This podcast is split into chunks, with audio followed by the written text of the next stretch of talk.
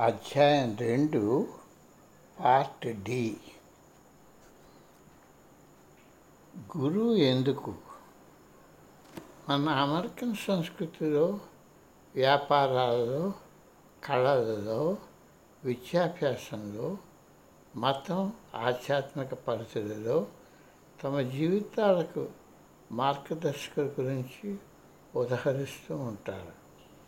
ఆ బాంధవ్యాలు ప్రాచీన ఆధ్యాత్మిక సాంప్రదాయానికి చెందిన గురు శిష్య బాంధవ్యానికి చేరువుగా ఉన్నట్టున్నా ఈ రెండిటి మధ్య వచ్చిన సామ్యం లేనే లేదు.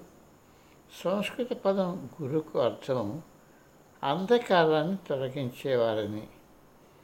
గురువు తమస్సు నుండి వెలుగుకి అజ్ఞానం నుండి జ్ఞానానికి దారి చూపే మహామనిషి. అది ఎంతో పూజ్యభావంతో పలికే పదం. ఎన్నడూ తేలికగా వాడే పదమే కాదు. చాలామంది క్రైస్తవులు వారి ధర్మ గ్రంథాల్లో ఆచార్య శిష్య సాంప్రదాయం ముఖ్యమైనదని మర్చిపోయారు. గాస్పల్ వ్రతలు అంతటా చేయవలసిన కర్తవ్యాలు ఉండవలసిన గుణాల గురించి ఖచ్చితమైన సందేశాలు ఉన్నాయి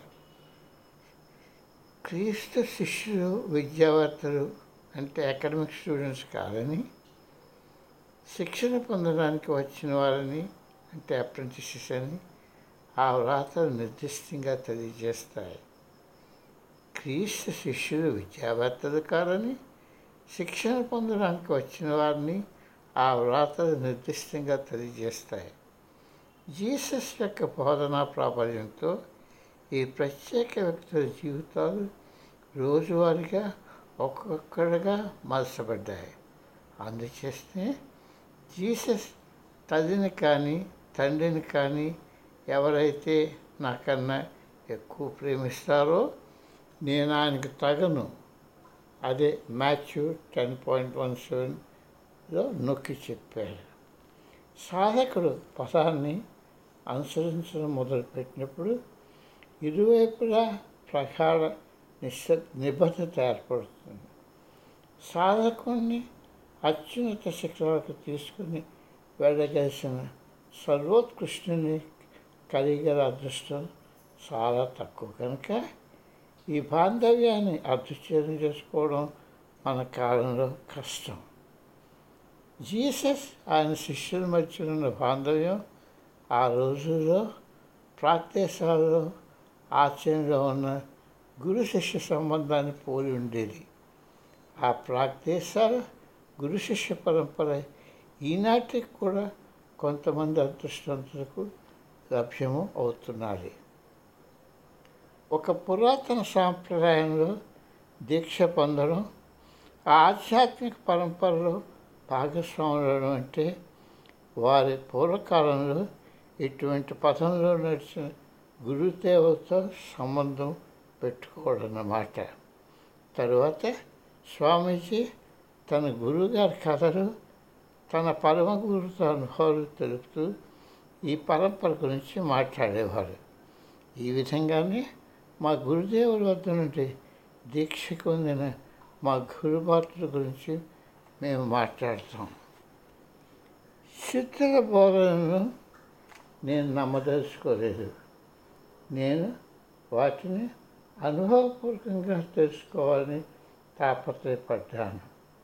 జనబహుళ్యానికి ఇచ్చినటువంటి ఉపన్యాసాలతో నేను ఉత్తేజితుడిని అవదలుచుకోలేదు జీసస్ తన ఆంతరంగిక శిక్షకు కొన్ని శక్తులు ప్రసాదించాడు. అదే జబ్బు నయం చేసే శక్తి అద్భుతాలు జరపగలిగిన సామర్థ్యం బోధించగలిసిన సామర్థ్యం. ఇటువంటి శక్తిని నేను సంపాదించుకోవాలనుకున్నాను. నాలో నేనే కొన్ని మార్పులు తెచ్చుకుంటే కానీ అది సంభవం కాదని నాకు విదితమే. కానీ నాకే నాకే ఎటువంటి మార్పులు తీసుకురావాలో నాకు తెలియదు పదాన్ని అనుసరించి తద్వారా ఈ మర్మాన్ని తెలుసుకొని ఆపై నాకు తెలవగలిగిన గురువు నాకు అవసరం. రోజులు గడుస్తున్న కొద్ది నేను ఎప్పుడూ మాట్లాడుతున్న యోగ గురించి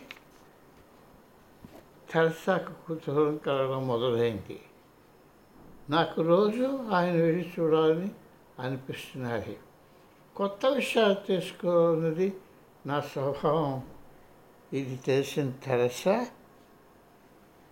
ఈ కదలికల్లో దయోలా యూనివర్సిటీలో బోధనలు రాష్ట్రం పొడుగున నేను మత ప్రసంగాలకు అడ్డు రానివ్వకుండా చూసుకోమని నన్ను హెచ్చరించింది.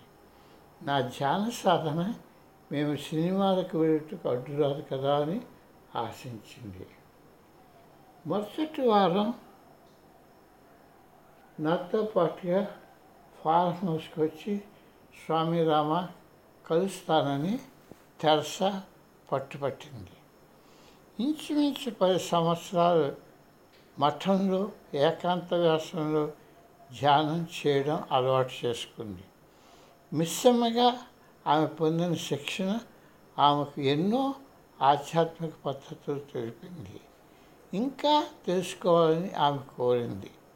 నేను ఎన్నోసార్లు వెళ్తుండటంతో ఈ ప్రాత్యాస బోధకుడు మంచి ప్రావీణ్యం ఉన్నవాడే ఉంటాడని ఆమె భావించింది. అయినా తనకు తాను చూడాలని అనుకుంది.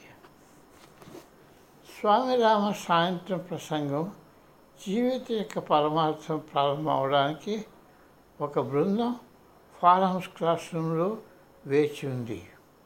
మేము కూడా ద్వారం వద్ద వేచి ఉన్నాం. ఇంతట్లో మేడ మీద నుండి తలుపు తెచ్చుకొని మూయపడుతున్న శబ్దం విన్నాను.